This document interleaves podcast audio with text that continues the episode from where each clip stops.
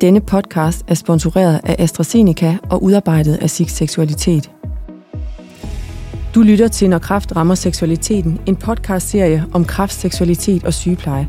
Mit navn er Louise. Jeg er sygeplejerske på Onkologisk Ambulatorie i Vejle, og jeg er uddannet seksologisk rådgiver. Jeg er medlem af SIG Seksualitet og har været med fra start. I dag skal vi tale med Marianne om unge og seksualitet. Velkommen til dig, Marianne. Vil du præsentere dig selv? Mange tak. Ja, det vil jeg gerne. Jeg hedder Marianne. Jeg er oversygeplejerske på Hematologisk Sengeafsnit på UH. Jeg er uddannet ungeambassadør og har tidligere arbejdet som ungekoordinator. Ja, og du er med i dagens afsnit for at gøre os klogere på, hvordan et kraftforløb påvirker de unges seksualitet. Det er jeg. Og vigtigst af alt, så håber jeg, at vi i dag får sendt et par gode råd afsted mod sygeplejerskerne derude, og får givet dem lidt ekstra mod til, hvordan vi tager hul på den her samtale med vores unge patienter. Det er godt. Det tror jeg, vi alle kan bruge. Hvor skal vi starte? Jamen, jeg kunne godt tænke mig, at vi begyndte med at snakke om nogle af alle de her forandringer, der sker under et kraftforløb, og hvorfor det kan have en særlig stor konsekvens for vores unge. God idé. Men vil du måske uddybe, hvad der er særligt ved de unge? Det vil jeg gerne. Jeg tror, at vi alle, uanset alder, husker vores ungdomsår særlig godt. Og typisk egentlig også som ret skældsættende. Øh, det er der en ganske god grund til. Ungdomslivet er der, vi har vores overgang fra barn til voksen. Det er der, vi udvikler os både biologisk, psykologisk og socialt, og bliver til de voksne, vi er i dag. Det er i ungdommen, vi også eksperimenterer. Det er der, vi oplever, og vi udvikler os, så i virkeligheden på alle parametre. Og hvad skal vi så som sygeplejersker være særligt opmærksomme på i forhold til udviklingen af seksualiteten i ungdommen? Altså, jeg synes, det er vigtigt at have os for øje, at det er jo ikke kun med alkohol, som er det, man hører så meget om, at unge eksperimenterer, men det gør de bestemt også med deres kroppe, med deres relationer og med deres seksualitet. Særligt i den tidlige ungdom, der er det karakteriseret, at man er sådan begyndende, eksperimenterende seksuel adfærd og har begyndende erfaringer med samleje.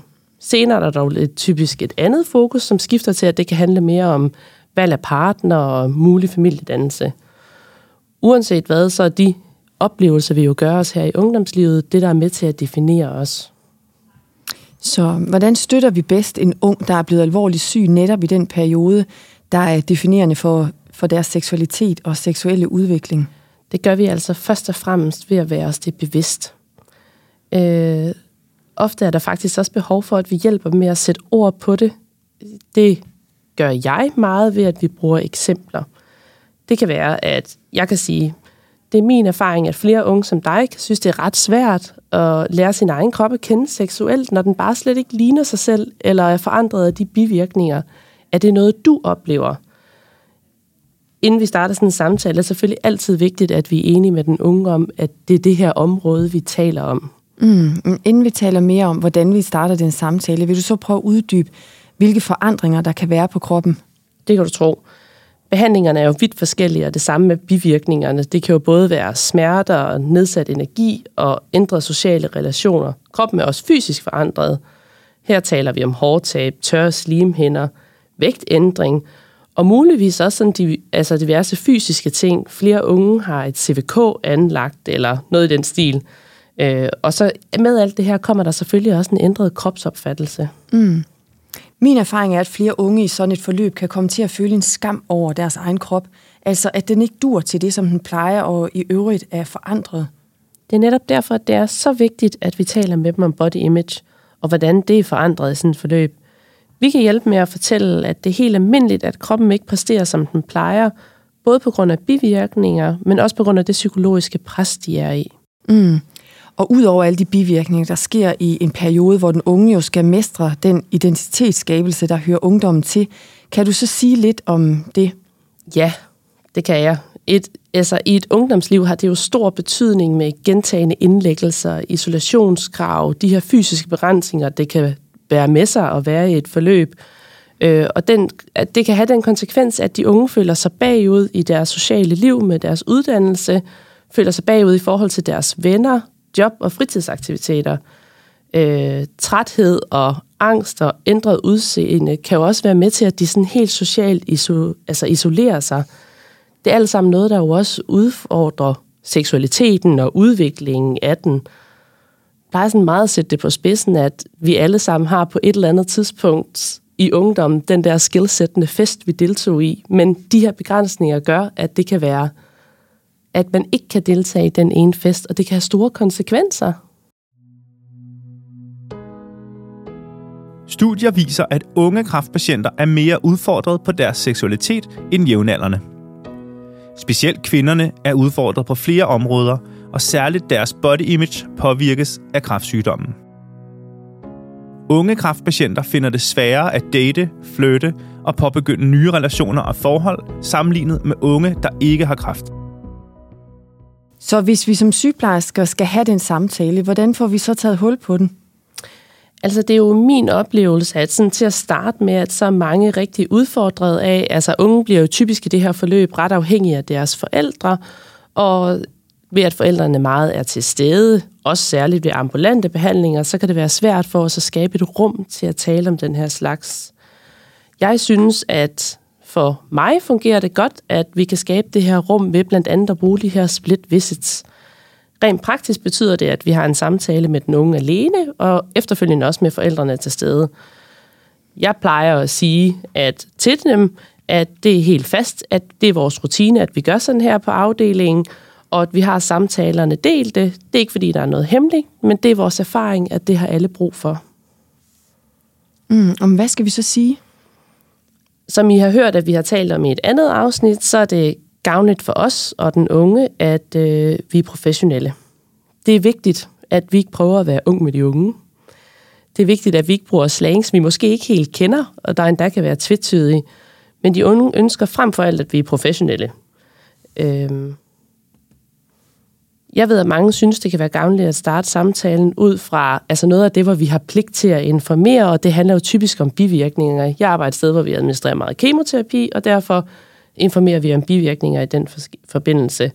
Når vi informerer om tørre slimhinder, så er det altså vigtigt, at vi også nævner de slimhinder, vi har i vagina eller penis, og det er vigtigt, at vi får informeret øh, om, at mange i løbet af sådan en behandling for eksempel kan opleve at have manglende rejsning, udløsning eller nedsat lyst. Og ofte ved at åbne op for den her samtale, så siger vi også, at det er her, vi taler åbent om den slags bivirkninger. Så det du siger er, at som i alle andre svære samtaler, så er det vigtigt, at vi starter med at finde et fælles ståsted, og så kan vi tale videre derfra. Nemlig. Så det jeg også lige sagde før, at hvis vi lige husker at bede om, altså at vi er enige om, at det er emnet, der er seksualitet, og så vi finder noget fælles at tale ud fra, Øh, og det kan typisk virke naturligt for mange at tale videre om seksualitet derfra, og det sådan også strækker sig lidt ud over det praktiske i forhold til de her bivirkninger. Okay, men er der nogle emner i den samtale, som er særlig vigtige? Altså som oftest er det jo meget individuelt. Øh, vi har også talt om, at udfordringerne kan være vidt forskellige. Jeg kan ofte føle, at det er en hjælp, hvis jeg husker mig selv på, at det er min pligt, sådan er det som sygeplejerske, at hjælpe de her unge mennesker igennem det kaos, de står i. Øh, jeg bruger ofte det at læne mig op af den erfaring, jeg har med mine andre samtaler, og hjælper på den måde på vej i samtalen ved at give eksempler. Øh, på den måde kan vi alle sammen øve os på samtalen og tage udgangspunkt i noget, hvor man ikke føler, at man står alene. Det er så vigtigt, at vi husker, at rigtig mange unge føler sig ensomme i den her periode, og også egentlig ensomme med deres bivirkninger. Mm. Så hvad gør sygeplejersken, som ikke har erfaring med denne her samtale? Selvom det ikke er praktisk erfaring, så alene af at lytte til den her podcast i dag, og alle de andre, vi har lavet, så er der jo allerede en masse erfaring, vi har givet videre, som jo sagtens skal bruges. Som sagt, så ønsker de unge jo, at vi er kompetente, og det kan vi også sagtens være ved ikke at have den erfaring, eller have svar på præcis deres spørgsmål, men blandt andet ved at vise omhu, at vi spiller med åbne kort, og at vi siger, når der er nogle spørgsmål, at det vil vi undersøge nærmere og vende tilbage. Mm. Så det du siger, det er, at vi skal våge os ud i de her samtaler og øve os, og indtil vi selv har fået en masse erfaring, så skal vi udnytte al den viden, vi får fra vores kollegaer, og for eksempel den her podcast. Det er nemlig det, jeg siger. Det er så vigtigt for mig at sige, at man som ung kraftpatient i vores sundhedsvæsen godt kan falde lidt imellem to stole, og det er så vigtigt, at vi har den her viden med os. Tusind tak til dig, Marianne. Tak fordi du hjalp os med at blive klogere på unge, kraft og seksualitet, og hvad vi som sygeplejersker skal være opmærksomme på. Selv tak. Det var en fornøjelse at være her. Er du blevet nysgerrig, og vil du vide mere om kraft, seksualitet og sygepleje, så lyt til de øvrige afsnit af denne podcast-serie, Når kraft rammer seksualiteten.